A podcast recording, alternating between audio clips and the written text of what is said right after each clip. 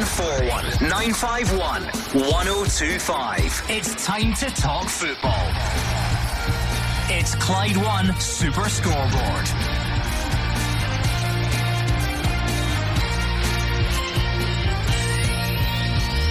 Good evening and welcome to Clyde One Super Scoreboard as Scotland enters its second week of staying at home. Still no sign of when the football will return. UEFA say Scotland's authorities will decide on what happens to the end of the season as our clubs continue to do their bit to keep fans' spirits high. I'm Gordon Duncan. Joining me tonight in the studio is Alex Rae and it's Hugh from home, Mr. Keevins. The uh, past is what's cheering us up in the absence of a present, Gordon, and while the future is shrouded in uncertainty. What about that Motherwell Dundee United Cup final on TV last night, for example? But to strike one serious note, there needs to be clarity in the midst of tragedy. This season is over because of the pandemic, and the sooner the SPFL admit that, the better. UEFA say individual countries have to work out how a season ends because that's not their department. So now our governing bodies have to govern and show proper leadership. But my suspicion is they're stalling for time because they're trying to think of a way to avoid upsetting Celtic, Rangers, and Hearts. And Alec, that just isn't possible. Oh, I'm not too sure, Hugh. I think there's a lot of complexities and amongst all that. Obviously, there'll be. Uh, various fans from various clubs will be upset whatever decision uh, comes their way. Um, but I do believe that there's a lot of kind of things to take into consideration. I think there's legal aspects as well and things. But as you rightly said, Hugh, there's a lot bigger issues to contend with what's going on at the moment. I suppose what might be useful for a bit of perspective is to look around at all of the other big leagues in Europe Absolutely. and say, have any of them made a decision yet? The answer being no. And that might tell you that sometimes we're a wee bit hard on ourselves, as if yeah. we don't know what we're doing. Uh, these are unprecedented times, are they not, Hugh? And if other big leagues haven't come up with a cl- conclusion yet, why should we? Well, the most amazing one of all for me was the response from the Italian Football Federation today, who said that they were thinking about the fact that the season might be over. There are 11,000 people who have died in Italy. What's, what's to think about? Football cannot take place in Italy, and it cannot take place here either. The sooner we own up to that, the better. Well, time will tell. What have you been up to this weekend, Alex Rae? With no football again, nothing, nothing at all. No live I've, sport, no yeah. live action. I've, I've been making do. I've, I've, as I said to you, I've showed you a picture. I've been painting all my fencing. Fence, uh. I've got 75 litres of masonry paint, and I'm going to attack the house in the next couple of weeks. Here, you, if that's not desperate times, I don't know what is. Well, there's some woman on telly called Aggie who who dishes out uh, good housekeeping tips and I've been sandpapering a cooker. Sorry? Why? Aggie says the, the best way to get your cooker brand spanking clean is to sandpaper it first of all. This Aggie woman said it, so I have been sent to do that. Desperate times indeed. 01419511025 on the phones tonight at Clyde SSB on Twitter. And Hugh, just before we came on air, I received some poetry Directed at you, directed at Alex Rae, myself, and everyone at Clyde One Super Scoreboard. And it just kind of sums up where we're at at the moment. So I thought I would kick us off with a bit of poetry. You can't say that too often at Clyde SSB, can you? But um, this has been sent in by uh, a Twitter account by the name of Curious Creatures on Twitter, Hugh, and it reads like this It says, Thanks to the pundits for our daily dose. Where this ends, well, nobody knows. To start the week, to brighten our day, the bold Specky Tube and his pal Alex Rae. Roger and Gordon are Tuesday night's pick, one full of knowledge, the other quite thick. It's quite harsh. On Wednesday, some of the talking is tough. The dynamic duo of Guidi and Duff. Then Thursday arrives, we've no chance at all. One is called Bungle, the other called Gob. But Friday comes around with a last minute save, the return of the Shug from his famous man cave. Rely on the boys for your much needed fix on Clyde Super Scoreboard every evening at 6. Well, roses are red, violets are blue. I think that was terrific. How about you? I did like that. It just sums up where we're at at the moment. Things are extremely uncertain, things are a little bit mad, and we're just trying to bring some sort of normality back to your day by talking football. A lot of that is going to be trips down memory lane, looking back at, at famous players, famous games, famous events uh, from years that have gone by. And it's been good fun, Alex Rae. We've been we've been yes. taking some, we've been getting some good memories, some good tributes yep. in, the show. I thoroughly enjoyed Friday night, Gordon. Uh, we, we went down the route of uh, wingers who got you off your feet, and it just took me back. You know, I was reminiscing about some of the guys who used to watch when I was seven, eight, nine. Uh, terrific footballers, uh, Mavericks, different type of player we have uh, the modern day winger, uh, but brilliant all the same. And I thoroughly enjoyed uh, talking about that. And I'm looking forward to tonight's subject as well. Well, I must admit the response from you at home has been overwhelming, quite frankly. The phone lines have been as busy as ever. People clearly keen for that football fix. And the way you can get involved tonight is by telling us your favourite ever Scottish Cup final. I'll explain why in a moment, but tell us what's your favourite ever Scottish Cup final. Give us all the details. Why? Where were you? Were you there? Did you watch it on TV? Did it have a particular personal relevance to you? Maybe even you were a neutral and you managed to pick this particular game out as being your favourite Scottish Cup final. I won't hold my breath on that last part, but whatever it is, give us a call right now 01419511025 or Twitter at Clyde SSB. Now, you won't have to look far for the inspiration for this one, Alex Rae. Yes. Sunday night. I have a missed call and a voicemail from Hugh Keevins. Now, if he's phoning you on a Sunday night, that it gets you worried. You think, what's he up to? What, what's what's happened? So, uh, eventually, catch it, pick up the voicemail, and of course, he's advising me to turn on the BBC Scotland channel and relive the 1991 Scottish Cup final. Motherwell 4, Dundee United 3. And it's gone down in Scottish football history as one of the absolute classics. Is it the best? Maybe. It's certainly one of the best. So I thought we would throw that out to the listeners tonight and find out what is your favourite Scottish Cup final. Get your answers in right now 01419511025. Yeah, absolutely, Gordon. This, I, uh, I was actually, as I said to you, I was painting all day yesterday, and my body was in absolute bits. I went for a bath when the game was on, unbeknown to me that it was actually being covered. And then when I come back later on from there, my bits came squared up, and I come back downstairs, had a look at Twitter, and the amount of people who were reminiscing about the game that I just missed again. I was absolutely devastated. I mean, Hugh, where to start? That's just our launch pad for tonight. This, this isn't a full show about the 91 Scottish Cup final. I want the listeners to get in touch and tell them what is their favourite Scottish Cup final of all time. But it's certainly a good place to start. Extra time, seven goal thriller, brothers in opposition dugouts. The Motherwell goalkeeper playing for an hour with broken ribs and a ruptured spleen, set against the backdrop of the Ravenscraig closures, mad tackles, mad hairdos, mad shorts, lots and lots to reminisce about on television last night mad moustache from the pitch side reporter who was uh, doing pre-match interviews. Uh, I remember the day so well. Uh, you know, I had friends on on both sides. You know, uh, David Cooper on the Motherwell side, Jimmy McInally on the Dundee United side, uh, and the excitement was just colossal. Um, and the, the McLean brothers, you know, that they, they were a, a, an intense family. Let me put it that way. Uh, and for wee Jim to lose that final. He never did get the Scottish Cup final. You know, they're building a statue to Jim McLean outside of Tannadice. They have received permission to do that. He never did get the Scottish Cup. His brother got it, Tommy, but he never did. And after he became the chairman, Ivan Golac won it for Dundee United, and wee Jim was always denied that historic moment for United. But what a great, great final. You don't have to agree. You don't have to agree with me that the 91 final was the greatest of all time. But tell me what is then? What are your favourite Scottish Cup finals? You can go way back. You can bring us up to the present day. We just want to hear from you. We want to talk football in these uncertain times. So give us your favourite ever Scottish Cup final on the phone right now. 0141 951 1025. Don't hang about. You can tweet us as well uh, at Clyde SSB. Um, but Hugh, particularly uh, if, if I can indulge in my own personal feelings for, for just a brief moment, for me it was it was brilliant and, and surreal to watch that last night because being from that part of the world with family and friends and everyone reminiscing about that game all my life, but I'd never actually taken the time to sit and watch it all back, every last minute of it. And yeah. the football was just from a completely different era. So as much as I was alive, it wasn't an, an era of football that I really recognise in terms of the tackles that were flying in, the leniency of the referees. Passbacks to the goalkeeper for a start. I know for I you guys of, yeah. of, a certain age that, that that's nothing, but but to me to see a 120 minutes of that, yes, where without hesitation the ball gets rolled back to the goalie, he picks it up and he boots it up the pitch, and that just sort of kept happening over and over again. Hugh, it it was it, it was brilliantly mad, and, and I, I can't quite decide if football has changed uh, for the better or for the worse. There's so much to, to sort of take in and, and calculate on that front.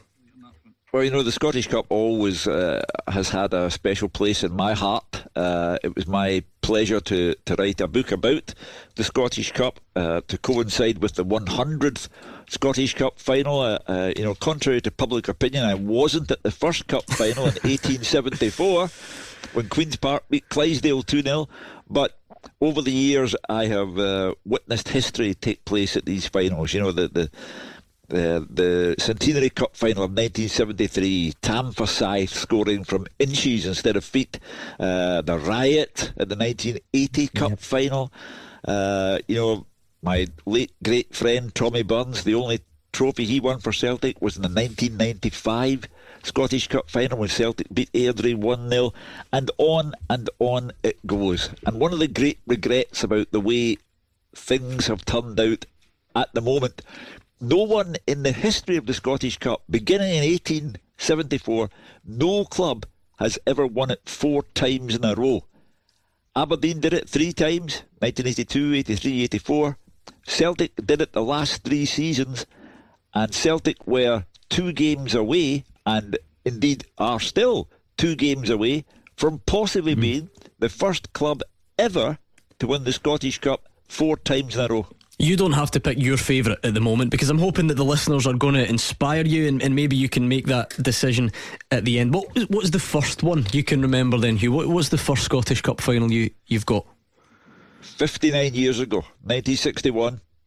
Dunfermline nil, Celtic nil. It was known as uh, Connachan's Cup final. Dunfermline had a goalkeeper called Eddie Connachan and he defied Celtic all day long. He was magnificent, and Dunfermline won the replay 2 0, and Jock Stein was then Dunfermline manager, and he got his first major trophy, having left Celtic to manage Dunfermline. And of course, everyone knows he went back to Celtic and won the cup for them in 1965, and that started the modern day Celtic. But my first ever cup final, 1961. You got a first one that you can remember, yeah, Alex. I mean, I think mine would be sort of mid '90s. Yeah. What would your first one be? I think I think it was '81. Um, I think we spoke about this a few weeks ago, Gordon. It was a, a replay. Uh, it was Dundee United versus Rangers, and uh, it was a draw in the first game. And I think it was known as the Davy Cooper because he was absolutely sensational. I might have covered it the night we were talking about the. You remember Davy Cooper night that we did uh, last Monday? I think it may well have been. And uh, Rangers were on to one four one, but Cooper was absolutely sensational that night. And uh, so I think I would have been about 10, 11 at that time. So that was the one that stuck on my mind. I, look, I was trying to look mm. back previous, but nothing kind of. Sp- took my, my notice. Right now, the floor is yours then. What's your ultimate Scottish Cup final? 01419511025. We can go right back. We can come up to the recent times. Whatever you want, you decide. Jennifer is in Paisley and she's going to kick us off tonight. What have you got, Jennifer? Hi there. Um, it was St Mirren Dundee United, 1987. Good start. I like that. Now, Jennifer, it says on my screen here you're a Celtic fan. So why is it that yeah. that one sticks out for you? Is it because of the, the Paisley because connection? I was at the game. Yeah, and my big cousin was playing in it. Oh, who's that? Gary Peebles. So, so it's got a, so there's the family connection, there's the local connection yeah. as well. Was that the first yeah, one you can remember, or uh, I know it's not well, polite to ask your age. That was one of the ones that really stuck my mind because it was Paisley. Hugh Keevins, you won't forget that one in a hurry. No, Ian Ferguson, the old peroxide blonde hair. Ian Ferguson later went on to play for Rangers. He's now in Australia. Uh, and my great pal Alex Smith was the St Mirren manager that day. Uh, a man who'd been around the lower orders but got his first big chance at St Mirren and became one of the very few people in Cup history to win the Cup twice with different clubs, neither of which was Celtic or Rangers. He won it for St Mirren and he won it for Aberdeen against Celtic in 1990. But that St Mirren Dundee United final in 87 was known as the, the People's Final, uh, which is normally a description they come up with to say Celtic and Rangers are not in this. Uh, but it was a terrific day for the, the people of Paisley and the, the size of the support from Paisley. And Jennifer is indicative of that because, you know, she supported Celtic, but her thoughts were where her with her hometown club St Mirren. So that was the spirit of the day. Alex, we spoke about 91, and this is just a purely personal thing because it just depends what age you are. But, but yep. you know, for me, that, that's a sort of era that perhaps I don't quite recognise anymore, or maybe that was a bit of a turning point. And 87 is a great example of Absolutely. both teams but everyone was a, everyone involved was from Scotland. Absolutely, and that's yeah. the last time that happened. So you know, clearly from then on, towards the end of the eighties, that's when things start to change. And yeah. even by that ninety-one final that was on TV last night, you've got a handful of guys from, from Europe and beyond. So that, that, that's a nice, a nice wee start that you can apply to that eighty-seven final. Yeah, without a doubt. When you look at some of the players, Gordon, you know Paul Lambert played in that as well. Very good player, but only won the Champions League. Ian Ferguson, as Hugh mentioned, but there were some guys at that time as well. You had Frank McGarvey. You had. Uh, Kenny McDowall, Tony Fitz made an appearance that day as well, having been an absolute legend at the club. But when you actually look at the Dundee United team as well, Gordon, household names, you know, guys that were absolute. And when you look at the job that uh, you know Jim McLean did at that time. You know, we're, we're a provincial club. The, the, players, the quality, Malpass, Bowman, Jim, he says, Jim McInally, Sturrock. He, he, what a player Sturrock was. You know, for, for you, would have been before your time, but he was absolutely some player. Jennifer, the the impact that these things can have on a town or, or on a local community is that what, what makes them so memorable? Is that is that why it stuck with you? Do you think? Definitely, it was just amazing that day. The whole town was all dressed in black and white, and everyone was there. It was just fantastic. Did you did you happen to go to the the, the following day when they had the, the open top bus round about Paisley, Jennifer? Yes, How, yes, and they come back to the town hall that night. So they did. Yeah, I bet it was great memories. Town hall in Paisley that night. Yeah, after the game. Oh, yeah. Uh-huh, it was amazing. I mean, Hugh, I'm so glad that we are, and we don't know what's going to happen this season, but we still really value our, our National Cup, you know, the Scottish Cup final, and we're talking, you know, the end of the 1980s here. 91 was the game we kicked it off.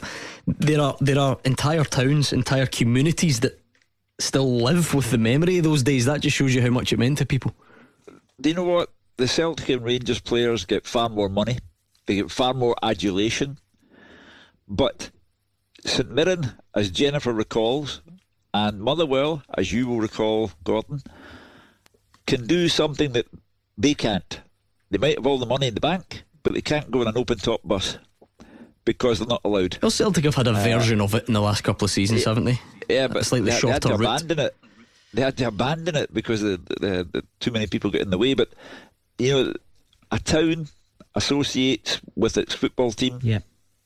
People at Jennifer, although a Celtic fan, associated with St Mirren that day. Everyone was in black and white, as she said, and there's a, a real sense of community on that day. Okay, they might vanish the following season when the league gets underway and the crowd suddenly goes down. But that's why I always believe, if possible, Scottish Cup final should be a 20, a 50-50 split in terms of tickets because even if people fly on from abroad or they haven't been at a Motherwell or a St Mirren game or whatever for years, they're entitled to be there because it's supposed to be about community.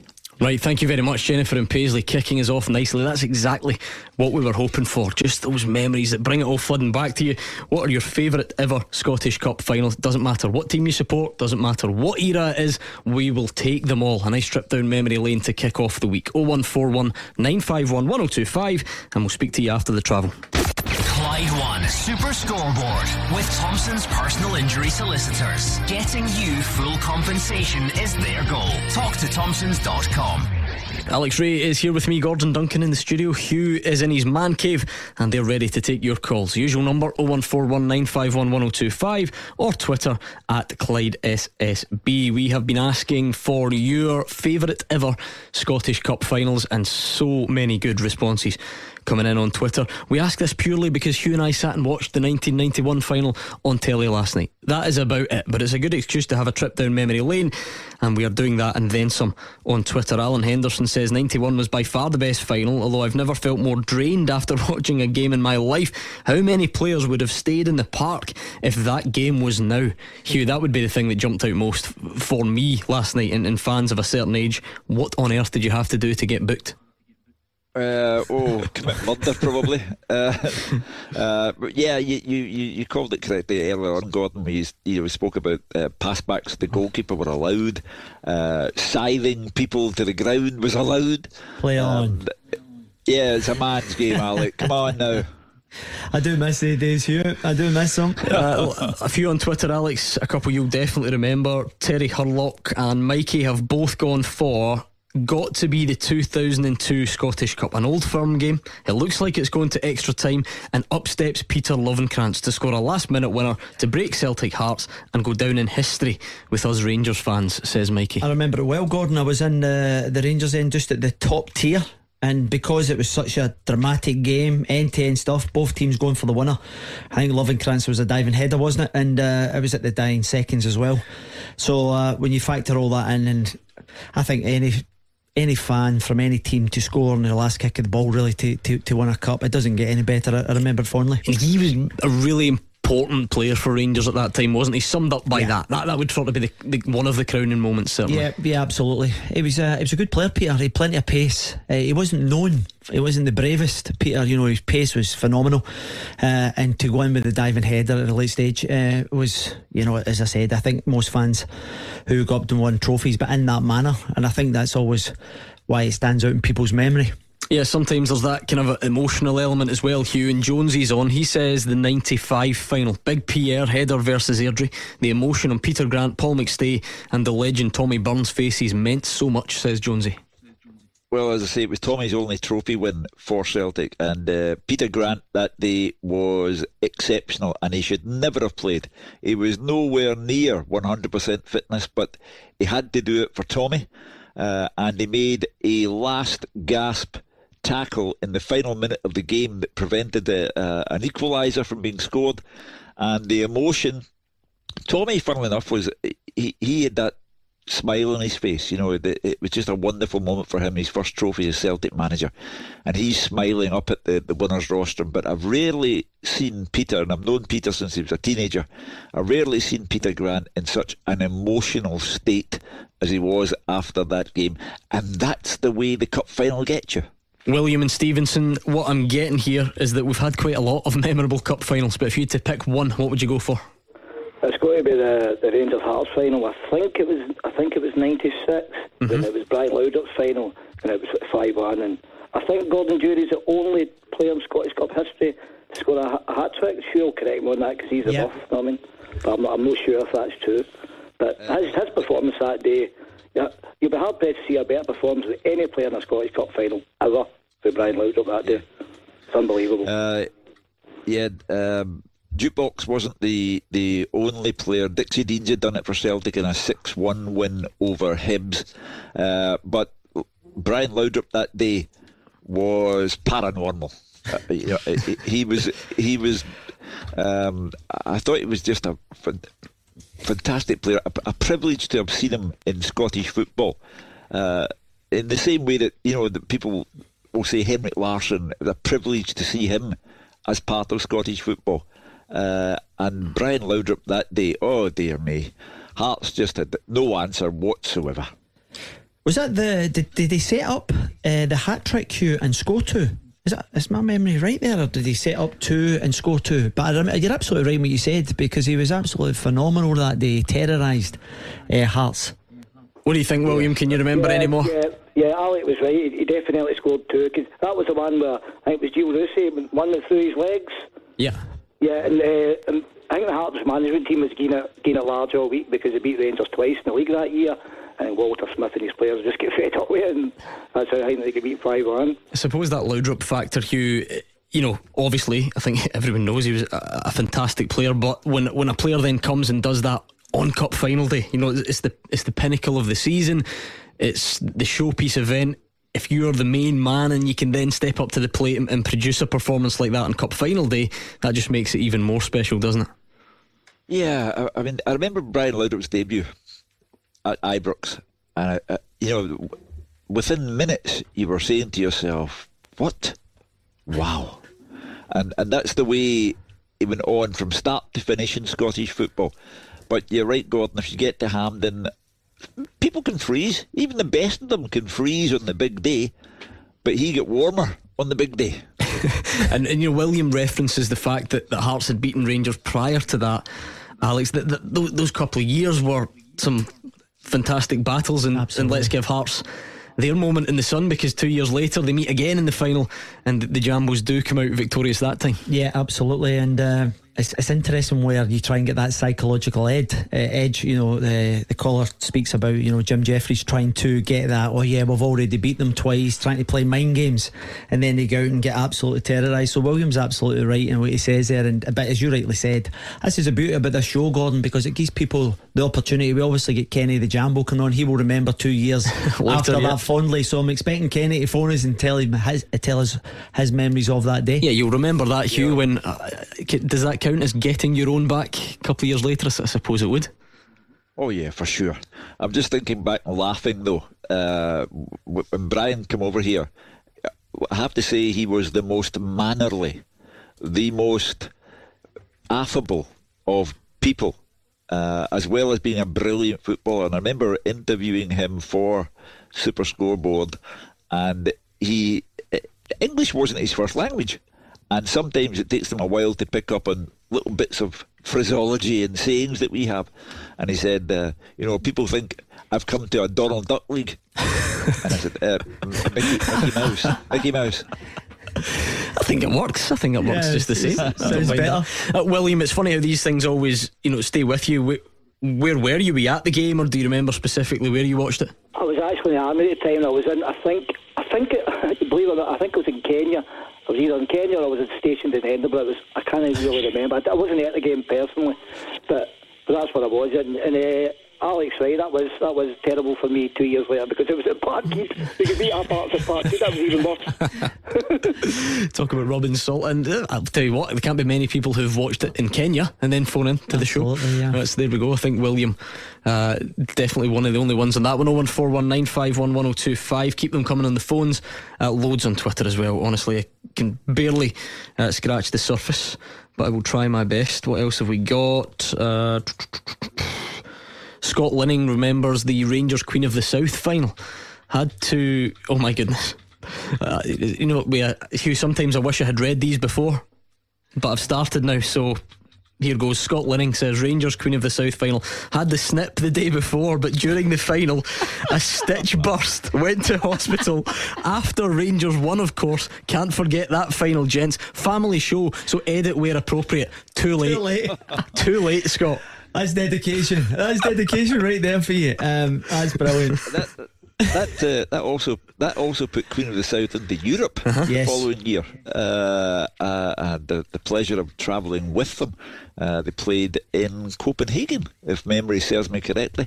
Uh, and they were the most mannerly bunch of supporters I ever, ever travelled abroad with. Uh, see, see that? See that cup final, Hugh? I think Rangers were uh, leading uh, twice. Yeah.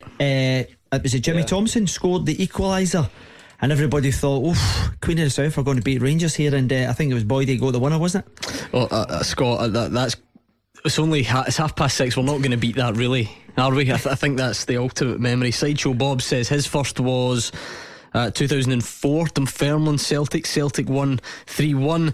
Larsson's last competitive appearance for Celtic, best striker I've seen in my time. Unbelievable.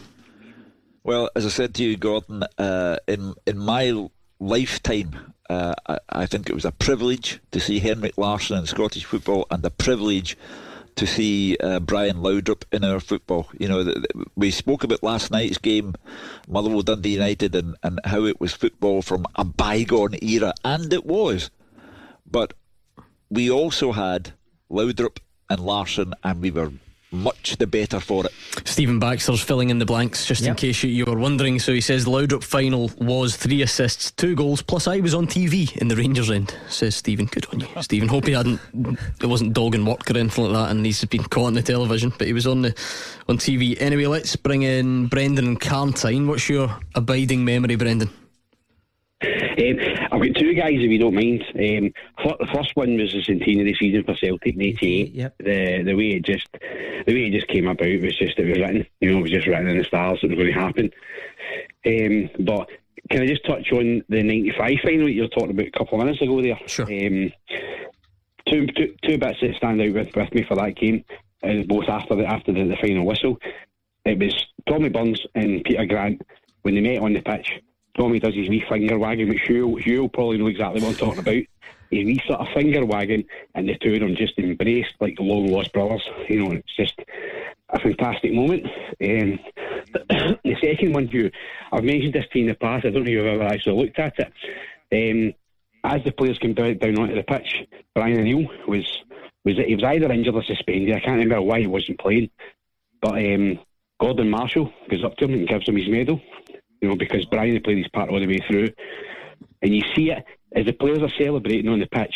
You just see at the top of the screen, and he gives it, and Brian O'Neill just breaks down. You know, and it's just fantastic, fantastic. Do you remember those moments here? As, as did they stick out for you the way Brendan recalls them? Um, well, uh, as I say, the, the 1995 Cup final, I, I, was covering the game for Super Scoreboard, and I, uh, I was told to get downstairs quickly uh, at time up uh, because you could then do the immediate post match interviews. And as I say, I, have known Peter for a long, long time, and uh, he was emotionally distraught but in a good way, yep. if I can put it to you like that. Uh, he had played, uh, and he probably shouldn't have played, and he had played his part, and he was quite heroic for Celtic on the day. And then emotion is an incredible thing. Uh, it, it, tears grown men apart, uh, and it certainly did that day. Uh, and when um, Brendan spoke about the 88 Cup finalist centenary year, can you imagine being appointed the manager of a club in their centenary year and told that, you know, that this is so important, the centenary year. And Billy McNeill won the League and Cup double. And he was the man who said that there was a fairy tale aspect to Celtic. And I always said, particularly on the occasion of his death, he was the only one entitled to say that because he wrote most of the fairy tales. But just uh, Brendan, was it Gordon Marshall that gave it to uh, Brian O'Neill? Brian O'Neill. Yeah, listen, see, see, I, I th- was, he was, he was, yeah, he was there keeping yeah, the time. Yeah, I, I played with Big Marshall Falkirk. When you when you actually kind of uh, reminisce about these actual moments. I think that's what it's all about because everybody's kind of focused on you know the the, the, the cup and celebrating with your mates. But you've actually touched on a couple of really really pertinent points there. I think that was absolutely brilliant. Well, Gordon Marshall well, would do I, that. I like the, the, the, the big man. He, he, let me down in 2005 at Fir Park by playing an absolute blinder. But, well, but to be I'll fair, he's a good goalie. Didn't he? Done me a favour that day. Aye, so but no, but what he done that day, buying the deal was just just fantastic. You know, a, a young guy at that time making his way in the game and, and just sort of saying, "Listen, you've done your bit." There, that's for you, you know. Do, so, do you think when we when, when we all look back on, on our football memories, Brendan, is it these sort of emotional moments? Are, the, are these the ones that stand out above all else? Because you'll have seen many Celtic victories in cup finals. Some will have been more emphatic than that one. There will be probably well, I mean, it was historically significant, of course it was, but there will be other ones that are historically significant as well. But yet, that that's the one you've picked. Do you think it is these little, these little emotional moments that that make the difference? It's just what being a fan of your team is all about. You know, yeah. it's just things like that, that that stick with you. You know, when you get, you know, completely, like I say, you you know what I'm talking about. You, you you can probably picture Tommy doing that, these sort of finger wagging things. He went to me because obviously you were you were so close to him. You know, so it's just been two, two absolute Celtic men coming together in a in a moment. You know, and it's just what what it's about. You know, for, for every fan, every team. You know, so. Perfect, good stuff. That was on you go, Hugh. Carry on. Uh, I was just going to say another cup final thing with Tommy. He, he won the cup as a player, uh, and I had been speaking to him the, the the week before, and I said it was you know after the final. This was '89, I think. Uh, and I said, it's my mother's 70th birthday, so we're having a special party in the house. And uh, I was at work on the Monday after the cup final, and the lady at our reception desk said, Oh, see Tommy Burns at the front court, uh, counter to see you. So I went up and he said, uh, Come on to the car, son. And I went out, and he opened up the boot, and there was a case of champagne. and he said, uh, For your mother's birthday, son, mother's birthday. And I thought to myself, he's nicked that from the boardroom at Celtic Park. That's the cup final champagne. and there's no chance you let it go to waste. Are you kidding me on? Good man, Hugh Keevins from his man cave. Alex Rae's in the studio, and the last caller on the line was Brendan and Carntyne. Thank you so much to Brendan. This is the perfect time to get your favourite Scottish Cup final memory in, because we'll get some travel with Stephen, and you could be next. Clyde One Super Scoreboard with Thompson's personal injury solicitors. They play to win every time. Talk to Thompsons.com. Hugh Keevins is with us thanks to the wonders of modern technology. Alex Rae's in the studio thanks to the wonders of olden day technology. I don't know, still relatively. Speaking of technology, I love this tweet from Jim McAloon that's come in. He says, I think I'm like Hugh, not very good at technology. Don't know if this is working. First time I've tried. Well, Jim, we've got you loud and clear. Uh, we're also taking your memories, your favourite ever Scottish Cup final. Um, Logie says another classic was 1999. Rod Wallace, free transfer, beat Celtic to win the treble. Atmosphere was unreal uh, says Logie. And Airdrie South says, I've seen Celtic win 22 Scottish Cups. Wow.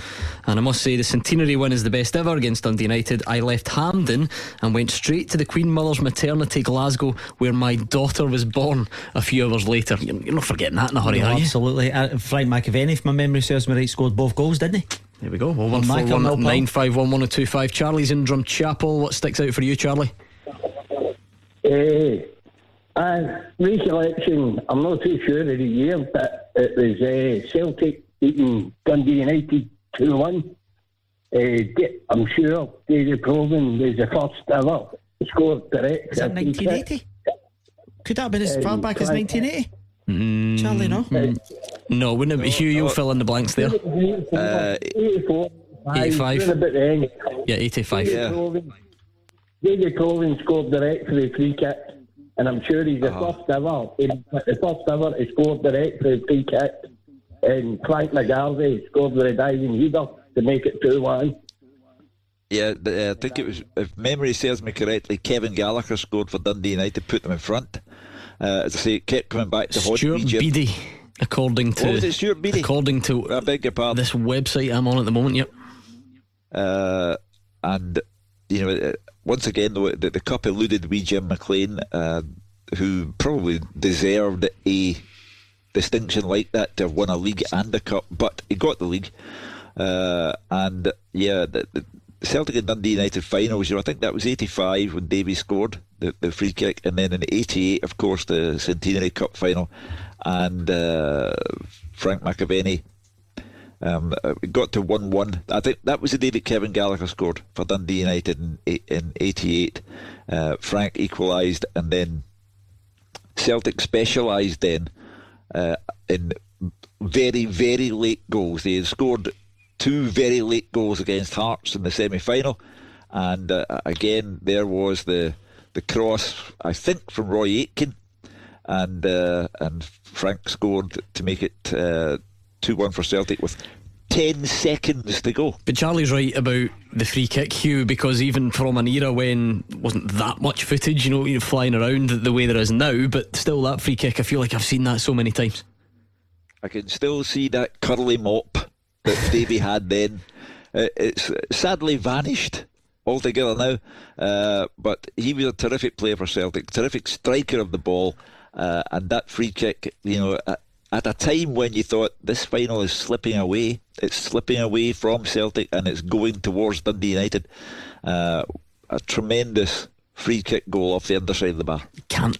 There's something special about a direct free kick goal, Alex. Absolutely, and then to do that in a cup final, so spectacular. But they fall into different categories. If you can get Barron in that, that's Absolutely, the that's the yeah. optimum. If the keeper gets a hand to it, it's ruined. Yeah. You know, there's something so aesthetically pleasing about a free kick. Yeah, without a doubt. I think uh, we've obviously touched on the the Lovenkrands diving header, but I've, I think Barry Ferguson scored a wonderful free kick before that, Gordon, and it was he kind of cut across the ball into the far corner, and it was a, it was an excellent free kick. But there is there's something brilliant about it, Gordon. You know when you see a, a player execute a free kick, it's it's magical. Yeah, Token Jester says that the 85 Cup final that the caller's talking about, Hugh, is always mixed up with the 88 because it's the same team, same score, and same order of goals. Yeah.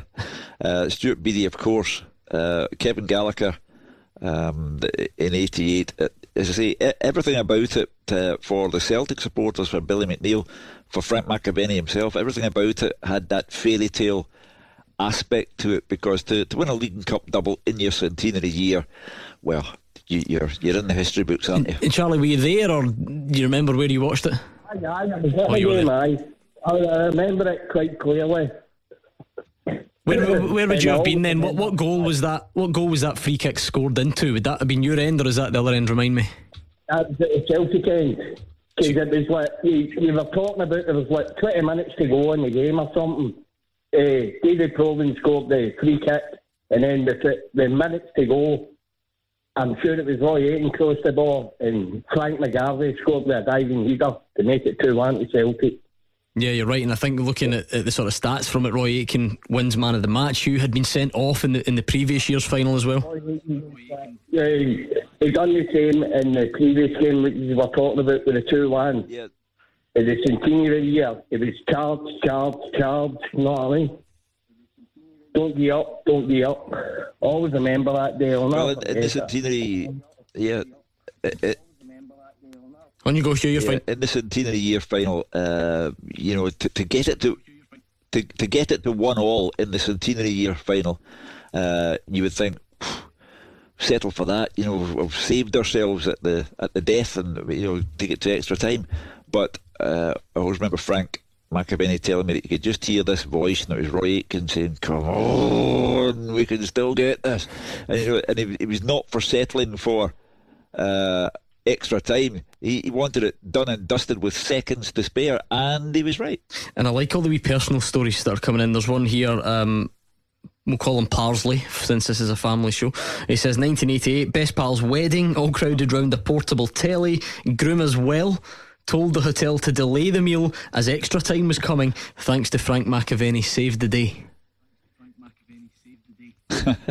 Absolutely There you brilliant. are. As I say, that, that was that was the fairy tale aspect that Billy McNeill spoke of. You know, they were one down to Hearts in the semi final with three minutes to go, and one two one, and uh, there they were in the the the final itself. Seconds to go, literally seconds, and it was as if Billy had written some fairy tale in advance. There will be so many of them because Scottish Cup final traditionally end of May. Weather's starting to get good. Wedding season is upon us. There must be so many people whose weddings uh, clash with the, the Scottish Cup final. Did it? Mine's- yeah, absolutely, yeah. 1993. And um, On that day. on the day, three o'clock kickoff, I, I was at the altar, Gordon, and uh, um, I was against Aberdeen, and um, Big Mark Hateley got the winner. And uh, you know, all my mates, or half of my mates, are all Celtic daft. And uh, I'll never forget, halfway up the, the church, my uncle's got the, the radio at his ear and get yes, and, and all this carry on. Probably And he- listening and to I- you. and then uh, and then obviously, but um, that was a quiet night. 1993, Rangers won the treble, and uh, it was it was a, a, a long all night, shall we say? I got married on the day that uh, Celtic played Rangers at Ibrox. Can you imagine that? Just getting you the day off, that's all. Uh, bringing it up to the present day, Hugh. And we've not had any calls on this yet. Um, Michael Baxter says the best cup final is the invincible treble. Was at the game, was greeting like a big Wayne when Rogic scored the winner. I think you and I were there as well, Hugh. I can't remember if you were in in the studio or not, or whether you were at the game. But either way, talking about recent history, that's right up there. Well, you know, as I say, th- there is one piece of history that has yet to be written with regard to the Scottish Cup. First final, 1874. Here we are, 146 years later, and one thing has never been done. No one has ever won the Cup four seasons in a row. Aberdeen did it 82, 83, 84, but couldn't get 85 because Celtic won it. Celtic have won it the last three seasons and are two games away from winning the cup for the first time in history four times in a row. Now, now what the SFA have to tell us is how do they propose to finish this season's Scottish Cup? Because there's a piece of history at stake here.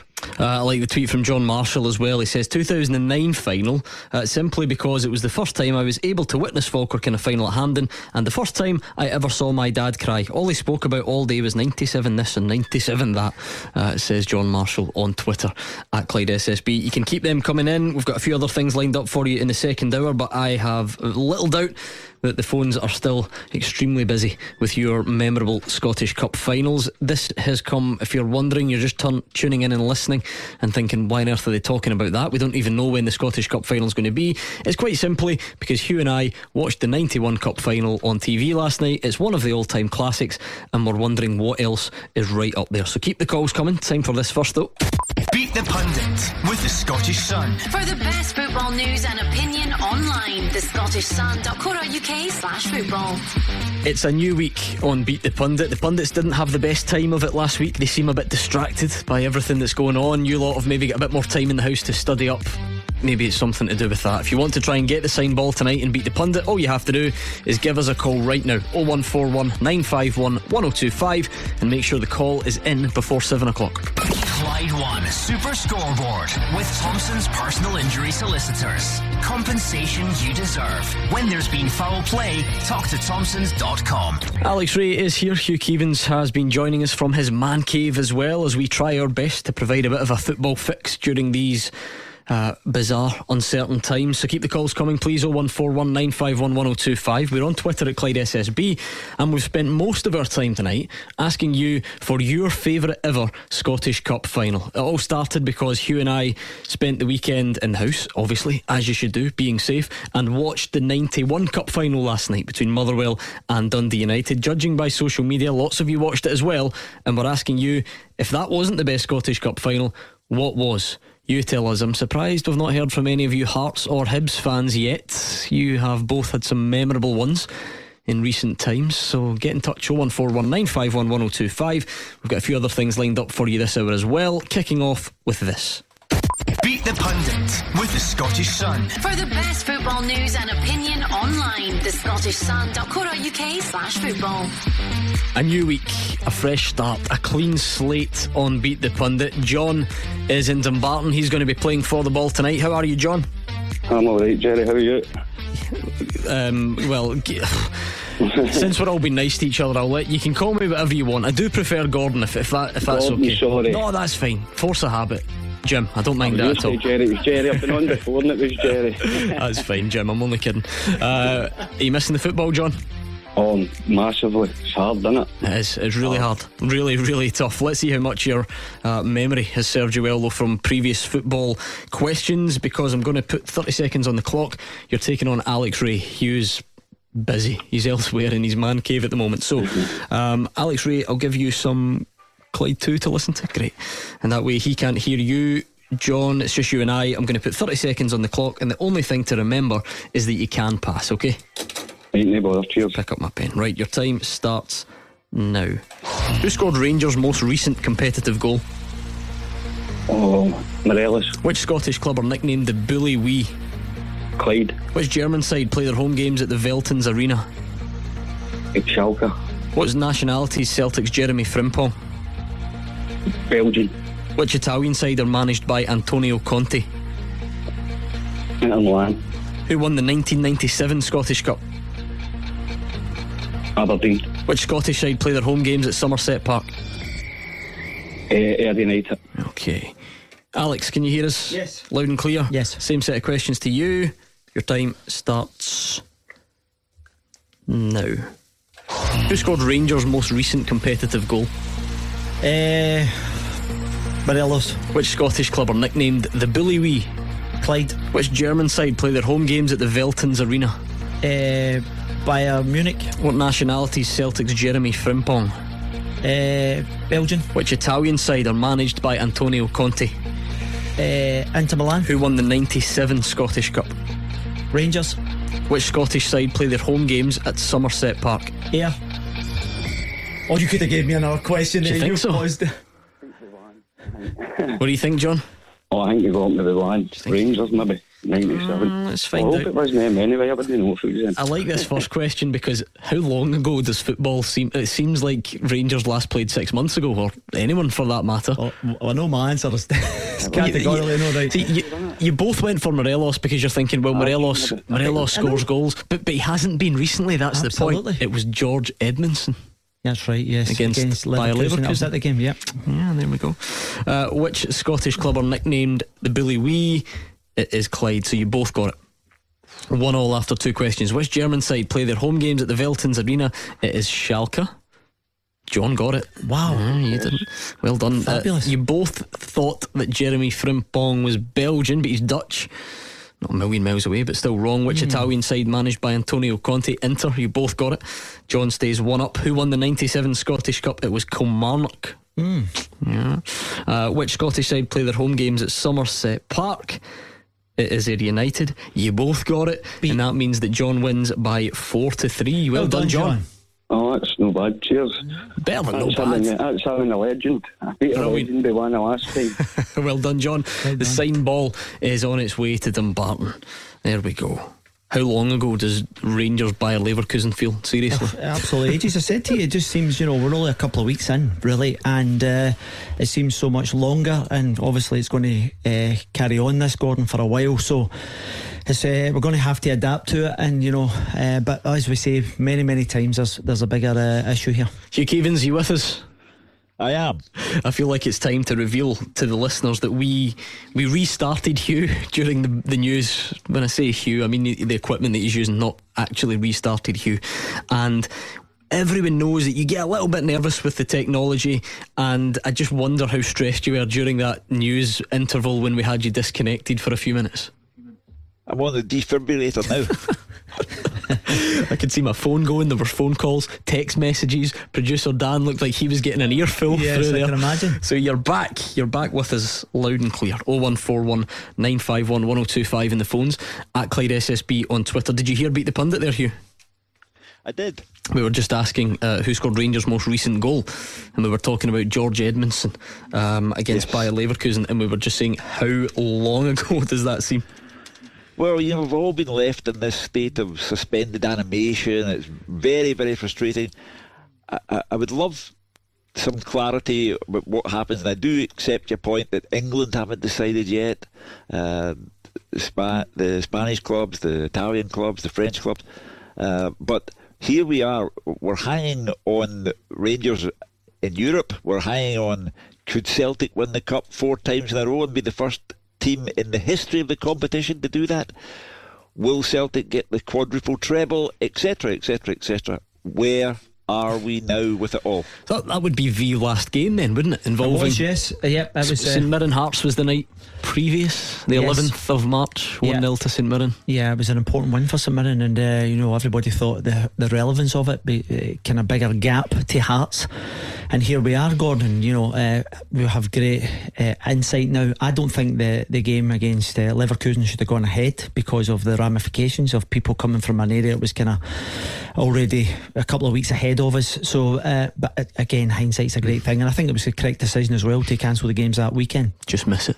Just miss it so much. Oh, me too, Oh one yeah. four one nine five one one zero two five in the phones at Clyde SSB on Twitter. You can keep your favourite Scottish Cup final uh, memories coming. But as you will know, if you've been listening over the last couple of weeks, uh, we like to, to get out and about. Well, not not literally on, on the phone lines. We like to speak to as many different footballers as we can, maybe even from different countries, different corners of the world, and, and find out how life has been at the moment. Now, I'm pleased to say that former Hibs striker Simon Murray joins us on the phone. Simon has most recently been playing his football in South Africa. When did you get home, Simon? I know tra- uh, travel's been a bit disrupted recently. When did you make it back to Scotland?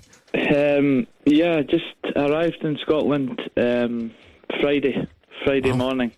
Uh, landed back in in London. Uh, was a bit of a, a scramble getting out of, of South Africa at that time. Um, but we managed to get back uh, to sunny Scotland with all this going on. But um, we got we got back in the end. Yeah, when you when you say a scramble to get out of South Africa, what, what do you mean? Was- I take it, you know, just flight options and stuff majorly reduced compared to what, what you usually would have. Yeah, so so basically, um, the the president um, announced that there was going to be total lockdown in South Africa for 21 days uh, on the Thursday night at 12 o'clock. Um, so that meant no flights, airports closed, um, all that. And my flight was actually meant to be on the Friday. So I would get back on the Saturday, which meant obviously the the flight would be would be cancelled. So we had to to go to the airport on on the Wednesday, uh, then try and get on that flight, which we never got on, and then we managed to get on standby for the following day. And I think somebody, the air hostess, was saying that there was um, five thousand uh, passengers that never got out of South Africa. Wow. Um, I'm not sure if they were all British, but heading towards London. Wow. Um, so when we turned up to the airport, knowing we were on standby, the, the, the queues were all from the British Airways counter all the way out to the outside, which which is obviously everyone panicking, trying to get out. So yeah, it was it was it was exciting. Let's say that. Yeah, it sounds incredible. So you're talking about this total lockdown sort of thing in South Africa. So having arrived back here, then are are we at a you know a a, a, lesser stage, if you like? Are things not as strict here then compared to what you've been used to in the last couple of days? Yeah, so I'm actually, I was actually surprised that um, because I don't, th- I think it's been quite lenient here. Um, as in lockdown wise, I know that we've been told to stay in the house and stuff, but we were actually the UK had cases before South Africa, and South Africa only just started to get cases, and then they brought in the army into the streets. So you're not even allowed the hour or half an hour exercise like like you're allowed here. It's basically a trip to the shop if you're needing food and essentials, and, and that's it. Um, so yeah, I, I thought they, I don't know if they would have maybe went a bit further here and and done what what South Africa have done, but mm. I'm not the Prime Minister. what, what, about the, the football side of things then? What, what, what sort of impact did it have? When did they call games off? Remind me, because I'm not sure if the schedule's slightly different from what we're used to over here. Yeah, no, it runs the same. Uh, season is the same what August till till May or, or whatever it is. But yeah, as soon as as the cases started to come in, they postponed the game the, that week's games, and then they re, uh, revised it at the end of the week, and, and now they've just put well went in line with the 21 days lockdown. So the season and the training is off for for 21 days at least, and then when that comes, they'll they'll they'll find out from then and take it from there. Yeah. I would imagine. And on a footballing note that, that that's your time in South Africa over essentially. You're now back here and, and, you're going to be looking for a club in, in Scotland I understand um, or certainly a bit closer to home. That's a, a sort of uncertain process for a player at any time. Ne- never mind at the moment. How difficult is that for you? Yeah it's do you know what? I think everyone is in a is in a difficult time at the moment. So for me look it is difficult when you're not with a club at any time and you're looking for a club but do you know what? Everyone's in the same boat just now. It's a bit of a life's a bit of a mess just now. You're not getting to do your own job or football or going going to the shops when you like or seeing your friends. So my worries are probably the least of, of it. But yeah, I'm I'm sure we'll get there, and we just need to stick together and and make sure we all do the right things, and hopefully we can just get back to to training and playing football and doing what we all love. Yeah, how do you look back on it? Because not many Scots go out there and, and, play their football in South Africa, and I think we're always interested in in what that's like in, in other parts of the world. How do you reflect on it? Yeah, do, you know what? At the time, I just wanted, I had an opportunity to go out there, and it was a different experience for me, and I just, I, I really enjoyed it. The two years were great. The club that I was at was was really good. Uh, we done well, and um, yeah, it was just a different experience and stuff. So I'll remember it for for a while, and I'll take bits from that that I learned from from their culture, and and you know, just to remember it, and we'll see we'll see what I know. I'm used to the Scottish culture, so I'll be able to fit in easier. Yeah, I was there. I, I, I, dare say there are some um, misconceptions, perhaps, about South Africa and, and people for people in Scotland and in Britain and so on. Were there any sort of eye opening moments, or is it is that stuff all a bit exaggerated? Look, when you go, when I first went out there, I'd, I'd never been. Um, I never really knew many people who had been, but I'd, I'd watched a couple of the, the documentaries that Ross Kemp or something doing, and you see the dangers. But to be honest, I've said this to all my friends and my family have been over to visit. It's it's an unbelievable country, and I would advise or say to anyone if you fancied a holiday and there's so much over there to do. And don't get me wrong, you have to watch and and and keep your bearings, but just like anywhere else. Uh, you, there's certain places you go and there's certain places you don't. So in Dundee, there's there's, there's plenty of them around as well. so no no ropey away days or anything like that. there's, there, there's a couple. We we've played a few away games and and what well what would you call it the outback um, of these places and you know an, a ten hour bus journey and there's not much out there but the football team and the crowds the crowds was big and it gets a bit hostile in these places but all in all it was it was a great experience. And you know if if anybody's listening it's definitely a place to go. So much to do safaris and and great great stuff like that. So it was definitely a, a good experience all in all. And just finally, with regards to the future, then we know you in these parts as having played for Hibs and Dundee United. You had a spell at Dundee. There's obviously the suggestion that that might be somewhere that you know you could look to go back to. But d- does that stuff all feel a bit weird at the moment? The sort of transfer rumor and speculation because no one really knows where where things are heading. Yeah, I, I, look, there's there's been a couple of options in, in Scotland, which which is great, but I just think at this time, I think clubs need are, are looking obviously after their own players and, and their own finances at, at their clubs. So I just need to keep myself fit, um, doing what I can um, in the house and in the gym at home and, and whatever else, and just and just keep uh, keep ticking over. And then when that time comes to to to go into a club, I just need to make sure I'm ready. Good man, Simon. Thanks a lot for taking the time to speak to us. Glad you made it home safe. Thanks very much. Nice speaking to you. Good man. That was Simon Murray, former Hibs, Dundee United, Dundee amongst other striker uh, who just made it home from South Africa yeah. weekend. Sounds yeah. sounds lively, Alex. Yeah, absolutely. And uh, you have to commend him for actually taking the leap, going out and playing a different culture, Gordon. And uh, as you rightly said, he's played with some decent club, both Dundee clubs, Hibs. So it's just a case of coming back, trying to find his other club and get going again because he's still what? He's only 28, I think, and he's still got plenty of years ahead of him. Uncertain times, of course, though. But uh, we'll wait and see. Thanks again to Simon for joining us on the line. 01419511025. We've got James and Greenock on the line. You got a memorable Scottish Cup final for us, James? Yeah, I thought um, the one I remember the most was uh, was it 2016 when Hibs beat Rangers. Uh-huh. Uh, three two, obviously David Gray getting the head on the last minute. I just thought, you know, I'm a Celtic fan. Don't get me wrong; it was a good day for me anyway. But I just thought the fact that everybody that was watching that was watching something happen for like the kind of first time it because 114 years or something, wasn't it, before that they hadn't won it. So I just thought it was amazing that everybody that was watching that day was kind of witnessing something for the first time. It showed you the crowd when there was kind of 80 year old, you know, 70 year old men and all that watching like kind of Hibs win the Scottish Cup. I just thought the kind of whole day.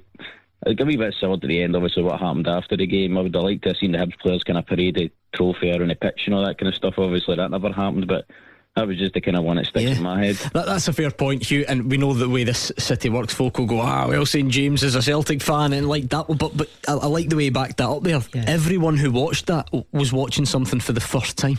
And I haven't, I haven't thought about that throughout this whole discussion that we've had and all of the, the finals that we've mentioned. There would only be a couple, if any, that, that would fall into that category. Every single person watching is witnessing something for the first time. Yeah, uh, so many great performances that day. Um, Anthony Stokes, uh, his, whose career has gone into decline since then. Uh, Anthony Stokes was fantastic that day. Uh, Liam Henderson, on loan from Celtic as he was then at Hibs, now uh, uh, in Italy, uh, he was outstanding as well. For David Gray, he'll never have to buy another drink in Edinburgh once the pubs reopen. and for Rangers, uh, an absolute sickener because it was all there. It was there in front of them. They had the 2 1 lead. And, and Rangers in Glasgow, really, from that standpoint, should not be losing the cup final. Uh, but the manner in which they lost it, uh, defensive laxity, uh, two headed goals, one the, the the exact same as the other, Alec, and it, it simply from a Rangers perspective, it should not have happened. I think that was one of the things that uh, that Rangers team at that time were very fragile. Uh, they were from set plays. Uh, you know, they conceded quite a lot. But you mentioned a couple of players there for Hibs, Hugh. You know, you go back to uh, David Gray, obviously scoring the winner. But you get guys who have been there for years. Lewis Stevenson. Young John McGinn yeah. was making his way in, into the game as well at that time. Stokes was pivotal with, with a couple of goals, so he's absolutely right. I, th- I, think what James is touching on there, I think is pertinent to everybody when you go to a, a cup final. We, we, we, had someone earlier on talking about 22 cup finals, Gordon. He's been at, you know, I think that's very all well and done when you're you're supporting the old firm, but when you're looking at a team like Hibs who get there every kind of blue moon, if you like, and then to win it after 114 years, you know, it lives in people's memory.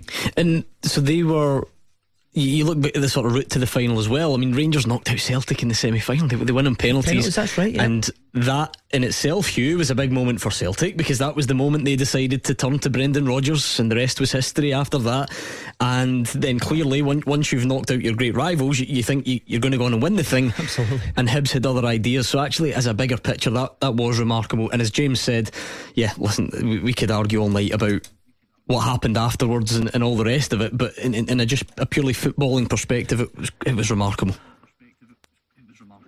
Yeah. Uh, and what happened afterwards was remarkable. You know that the the Hibs fans, uh, 114 years. Obviously, none of them were alive uh, through all those 114 years. But the the sheer release of emotion, winning the cup, uh, they they they were carried away, and a lot of what happened afterwards was unacceptable. Uh, and they were very, very fortunate as a club to escape punishment.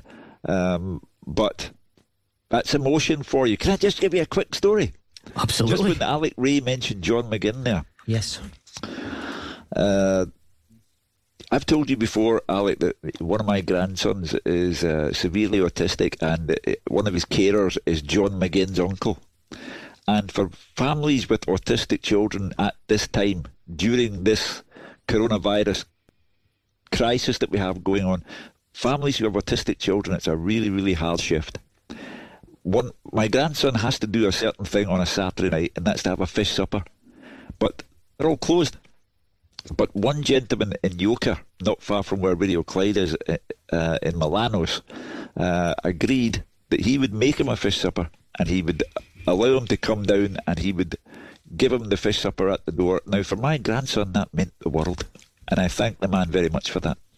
Yeah, brilliant story here. Absolutely. That puts all our football squabbles into yes. perspective. I think absolutely love that. Oh, he's always good for a story, isn't he? Do you know the thing is? It's because he's going to end up getting a fish supper on the back and mentioning the shop. uh, James, just finally before we let you go, because that is a, a standout example, that one will live long in the memory. You got any from your own team that would stand out? Yeah, probably, I think you've spoke about the kind of 95 final because I was only about 10 at the time, so I was kind of the first time I'd seen Celtic winning a trophy. Or one of the one of the first times because I think they went six years without winning a trophy, I'm right, between '89. So I hadn't really seen them. And just before that, they had get beat off Raith Rovers in the League Cup final. So it was it was nice to see them win a trophy. Yeah, what, whatever happened to the guy that scored for Raith Rovers? Him, do you know? Nah, never heard of him. Great. Thank you very much to James in Greenock. Yeah, he turned up, and I told you he turned up at my house on Friday on his bike. It was disturbing. He hasn't been back since. Thanks very much, James in Greenock. Alex Rae and Hugh Keevins are here. Well, Alex is here, Hugh's on the line, and you're going to have to team up to come up with 10 goal scorers in tonight's teaser. I'll give you the full details of the question next. Clyde One Super Scoreboard with Thompson's Road Accident Solicitors. The compensation you deserve when you've been sidelined. Talk to Thompsons.com. Alex Rae is here. Hugh Keevins is in his man cave, but he is here uh, like you've never heard him before. And Hugh Keevins, uh, you're getting some thanks on Twitter, so it's not always abuse that you get. Uh, loads of people are getting in touch, Hugh, to say that they, that story that you told just before the break there, uh, as was really brought them some comfort. Yep. Eugene O'Neill says, "Thanks for that, Hugh. My wife and I coping with an autistic adult son at the moment. Nice to know we're not alone." Andrew McFadden as well. He says, "My son's autistic, Hugh. That was a great story. I hope you're keeping well." And he sent us a picture of his youngster uh, homeschooling at the kitchen table. yeah, you, you can't tell an, uh, an autistic child that there's a coronavirus crisis. They don't know what you're talking about. They they need order in their lives. They need to do the same thing on a weekly basis, and that is uh, Michael's weekly treat on a Saturday. And this gentleman was kind enough to go out of his way at a time when the, the the chip shops are all closed, out of his way because when we explained to him the nature of the circumstances, and that's why Eugene and everyone else I know what you're talking about and take care. Yeah, brilliant. Absolutely love that. Tonight's question is this. Liam McIntosh has sent it in, so thanks a lot to Liam.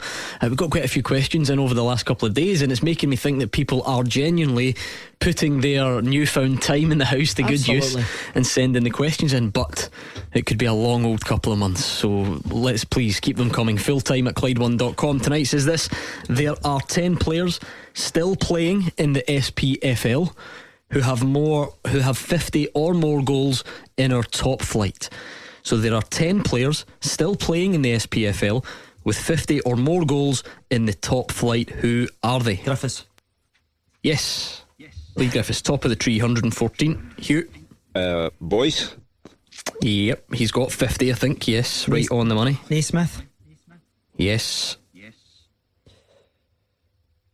Uh, I'm going to say Chris Buck. No. Uh, uh, Brophy. No.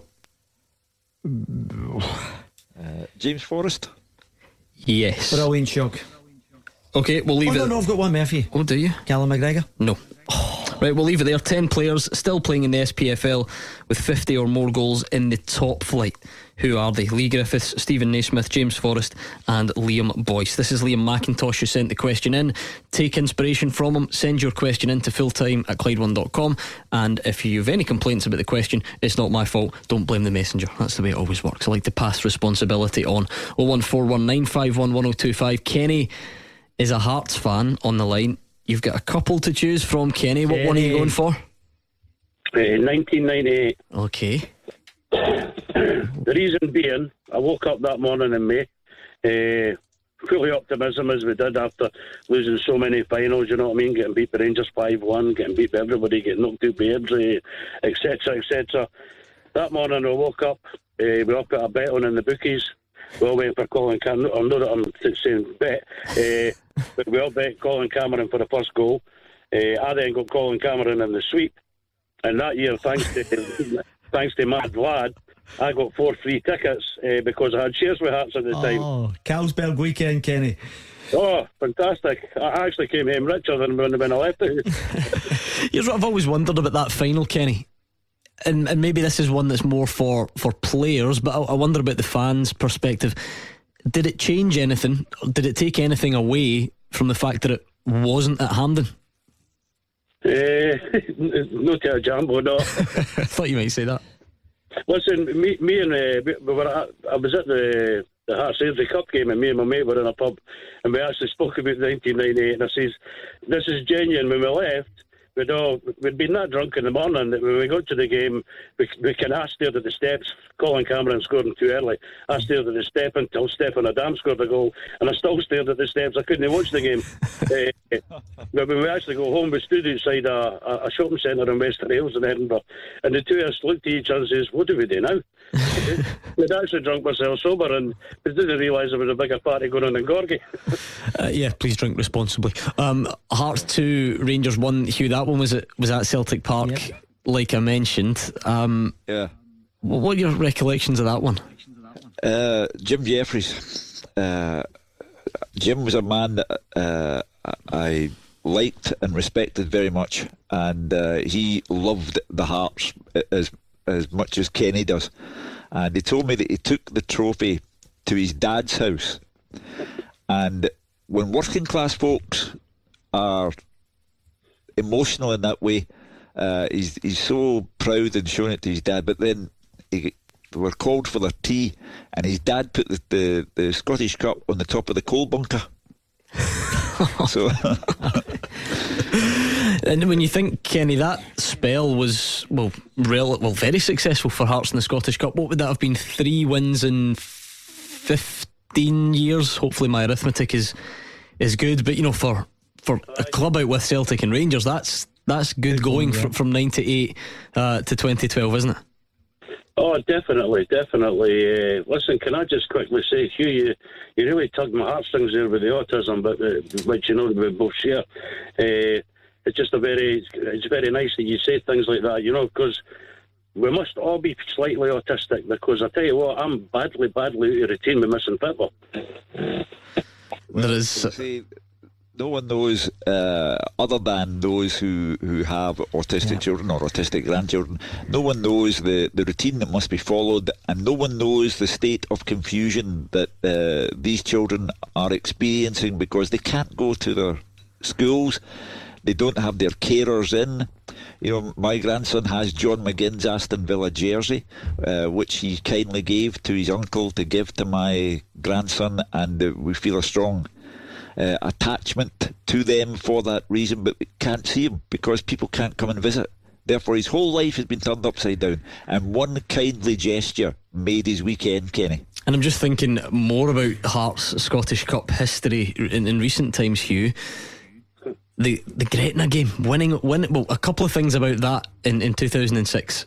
Gretna getting there for a start. Remember Gretna Yeah. and, and all, all the madness that went along there, and the fact that Hearts won it on penalties. Now, this is off the top of my head, but what would that? Nineties, two thousands, twenty tens. That would be the only one in those three decades to be settled on penalties, wouldn't it?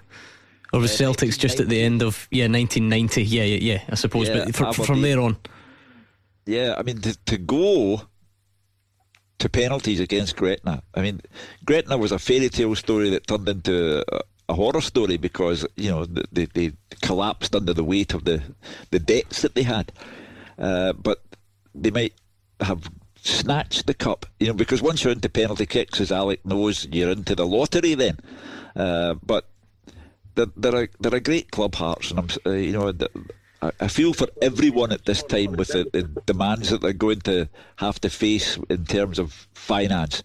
But they're a great club, and uh, uh, Kenny represents a, a, a great support, and uh, I, I was glad to see them get it that day. what are penalty shootouts like in the Scottish Cup final, Kenny? Because not many people will know. Not many people have experienced that level of, of tension. What was it like?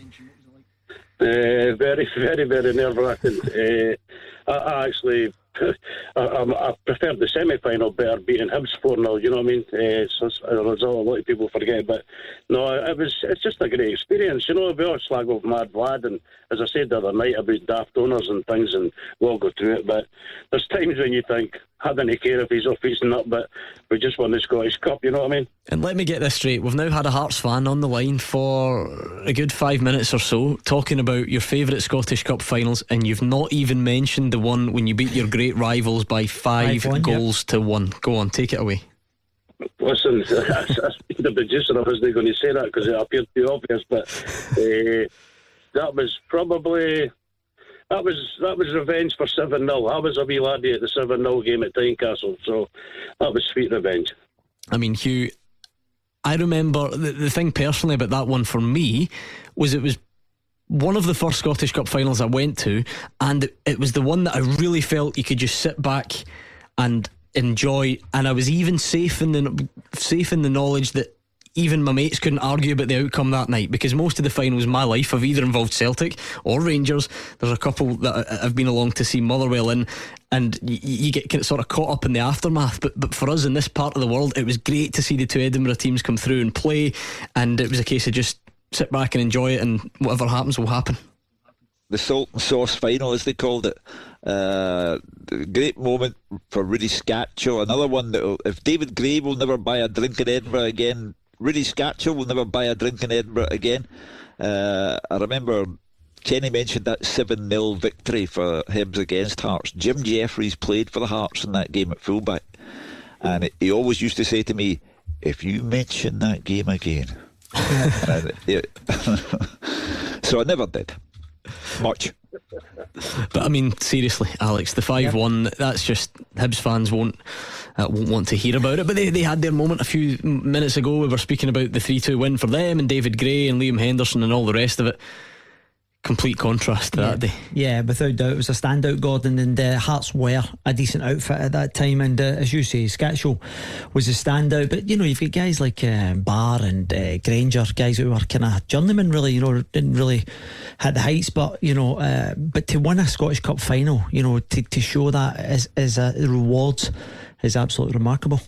Thank you very much, Kenny and Airdrie on the line. Let's see how you two are getting on with tonight's full time teaser. Liam McIntosh sent it in, and he says there are 10 players still playing in the SPFL with 50 or more goals in the top flight. Who are they? You've got Leigh Griffiths, Steven Naismith, James Forrest, Liam Boyce, Morelos. Right. No. No. Ryan Christie. No. No Morelos. Uh, uh, Stevie May. No. Billy Mackay. Yes, Billy Mackay is currently at Ross County. Niall McGinn. Yes, currently at Aberdeen. That's me, Shog. Okay, four to get. We'll get them next. Clyde One Super Scoreboard with Thompson's personal injury solicitors. The league leader for compensation. Talk to Thompsons.com. That's us on the home straight in tonight's Clyde One Super Scoreboard. Alex Rae is in the studio. Hugh Keevins still joining us from the man cave. I hope you're not getting too used to this, Hugh, because I'm hoping that when all this blows over, you will eventually come back and join us in the studio. Oh, I look forward to the day. Believe me, I, I, I cannot believe that I've got this machine to work all this time. I think what is that? Whoa, that's about four shows now, four Yes. or five. You're doing Yeah. well. Yeah, um, when producer Dan suggested that I turn it off and start again, well, I'll be having words with his mother. Honestly, I, we should have broadcast that. But at the news at seven o'clock, we said to Hugh, "Look, there's a bit of a delay on it. Go and just turn it off, turn it back on again." And he said, "I, you are taking, you're taking a risk here. I don't, I don't want to touch it." And then we tried to gently explain that that's what he does at the end of every show anyway, and manages to get it up and running for the next one. So, well done. The next Mark Zuckerberg there in Bears Den at the moment. Jasper is on the line. Let's take a breath actually before Jasper and check in on the teaser. What have you got? You've got Leigh Griffiths, Billy Mackay, now McGinn, Steven Naismith, James Forrest, Liam Boyce, Hugh. Did you think of any? Do you have to have played uh, uh, in the Premier League right now no. to be in the answer? No, you have to still be in the SPFL though. Chris Doolan. Yes, well done. Steven MacLean. Yes, brilliant. Tom Rogic. No. Hmm. Just trying to think who's down the divisions now. We've got two to get. Yep. Oh, we'll leave it there then. We'll leave it there and we'll speak to Jasper in Johnstone. Hi, Jasper. All right, guys, how's it going? Not bad. How are you? What's your memory then? The Scottish Cup final that sticks out. We still got you, Jasper. I think we've lost him. We'll get producer Dan on the case and make sure we can get him back. That wasn't you, Hugh Keevins, was it? You didn't touch anything. Not me, Governor. Good stuff. I'll check in on Twitter while we Uh, try. I- I've got another. Oh no, it's a Ah, bit too just soon. you, just you Hmm. wait. You've only got two to get. Plenty of time. I can see the um, a, a, a dramatic late finish here for you two on these. Uh, we're looking for a two. John McIlvaney's thrown a couple of names in there. Peter Gray as well, throwing some decent names in. Uh, let's see if we can get you two over the line. Have we got Jasper back? I don't know what's going on. The phone line's down in Johnstone. Jasper, I think we've got you back. Are you there? the big build up. we gave it the big build up. I'll tell you what we will do. Uh, let's hear. f- We always like to try and hear a good news story, if you like, a good news football Yes. story to make us feel a bit better about what's going on at the moment. Ross County co manager Stuart Kettlewell, he's been on the phone. He's been phoning around elderly season ticket holders, Yes. as many clubs have been doing, just to check on them during this coronavirus lockdown. He says it's important they do something to help the wider community. He's urging others to do the same, and he says it's been quite a humbling experience. The response has been terrific. It's been great. It's been very humbling for ourselves. Um, obviously, speaking to a lot of people that haven't been able to get, get out their house, haven't been able to do their hour or so's exercise per day, just in, in varying circumstances.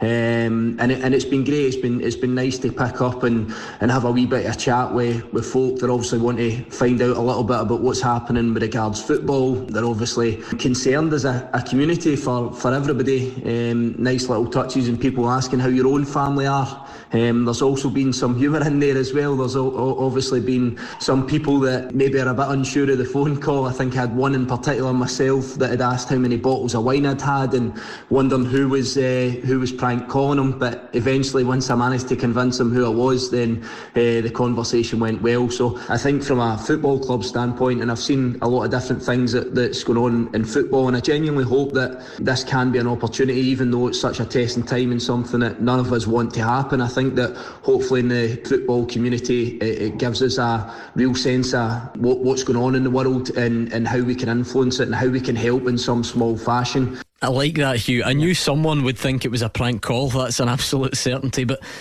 as much as we have always, in the last couple of weeks, tried to find a balance on the show of, of reminding people we, we know football is not the most important thing, it's hugely important to some people. And what a difference that would make. Imagine the manager of your team picking up the phone and phoning you just to check that, that everything's okay. That would make that would make some difference to someone's day. Yeah, particularly people of a certain age, you know, that they, they love to feel that sense of connection uh, and that someone has taken the trouble to make the phone call. We took football for granted. It was just a part of our lives we assumed it was there and would always be there. And now it isn't. And now we can't wait to be reunited and we'll be more respectful when we get it back. I'm glad that uh, that fan didn't hang up on them though, Alex, because that would be tempting. Who's Yeah. it, who is it? Sure, I don't think so. See you later. Absolutely. I've heard about that over the years when players have played pranks on it. You think, yeah, very good. But listen, I think it's great. There's some great initiatives by clubs c- keeping in contact with uh, their fan base, which I think is pivotal at this time because just a phone call. I got a phone call from uh, Ludovic Roy, an old. Uh, Goalkeeper when I was a manager at Dundee, we spent 25 minutes just catching up. You know, and it's, I think the more phone calls, the more people you speak to over this time, you know, just gets them out of that isolation. Robert is in Maryhill. How are you, Robert? Oh, I'm good, thanks. Yourself? Yeah, not too bad at all. Have you got a Scottish Cup final you want to share with us? Um, got a couple. Um, if that's all right. Um, first one was like talk about like how Rangers Celtic get to finals and the other team like the teams that put nil for them get into cup finals. Mm-hmm.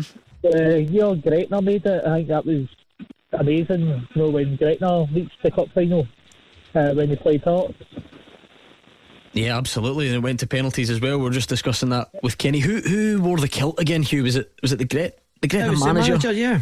Was it Rowan Alexander or someone Yeah, came exactly in the kilt? was. Yeah.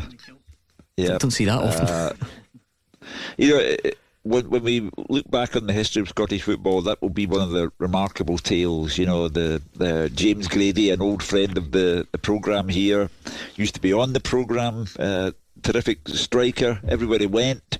Uh, he scored so many important goals for Gretna. Uh, and uh, when the club went out of business, they owed, they owed James quite a bit of money, to be perfectly honest. But he said, you know, I don't have any regrets. I don't have any, there'll be no recriminations. I had a great time at Gretna. And you can't say fairer than that. What else, Robert? Any other ones that, that stick out for you? Uh, it was the 2009 Cup final, Rangers Falkirk. That's always in my memory. Um, always remember when Kris Boyd came off at half time. Nacho Novo was a impact club that day. Um, and he was about to. I always remember like he was about to take the throw in. It was like just after like 15 seconds of the second half. Novo was about to take the throw in. And Whittaker took it, and Novo was in the right place, right time, and what a sight just to win the game. Yeah, that's right. I remember It's a that one. Strike, yeah. yeah. I remember it was from the edge of the box score and they just threw it in over his right shoulder. The wee man's rattled into the far corner and uh, yeah, this is say the rest is history. But it just shows you that little bit of inspiration can change a game. Was that was that one? Was, was that a roasting hot day? I know it seems Yeah, it like a was. strange Yeah, question. it was, yes. I was something like was it 30 odd degrees, like 35 degrees that day or something. That's why Boyd came off at half time. Yeah, that's right. He said, did Boyd not come off? And it looked as if he was just absolutely blown. Yeah, Listen, you ought to see that's him. one way of putting it. You ought to see him playing the five a sides these days. Believe me, he's blown still. And then Nacho Novo pops up with a winner, and that sees you into one of our teaser questions. Probably, I think we've had them before. You know, guys that come on as a sub and score in the Scottish Cup final. Yes, uh, and that would be one of them. And then we had the ultimate one, Hugh. This whole conversation. The reason, reason we are having this debate or discussion tonight, I should say, is because you and I watched the 91 final last night, as did many people. Many people sharing their thoughts on it on social media and talk about super subs. Stevie Kirk. Yeah, came on the show last Monday, in fact. That's didn't right, he? yeah, a week absolutely, ago. Yeah. Uh, the, the- the the image of Stevie Kirk scoring the goal, and then he, he clutches the Motherwell badge as he runs towards the uh, the main stand at Ibr- at uh, Hampden. Uh, and what about Hampden Park itself? You know, no roof, Uh, just looked at the, the old fashioned version of the old place. Um, so I'm sure it's a memory that will live with Stevie Kirk forever, live with all Motherwell fans who were there forever. And now you, young whippersnapper, having seen it all from start to finish, you'll never forget it either.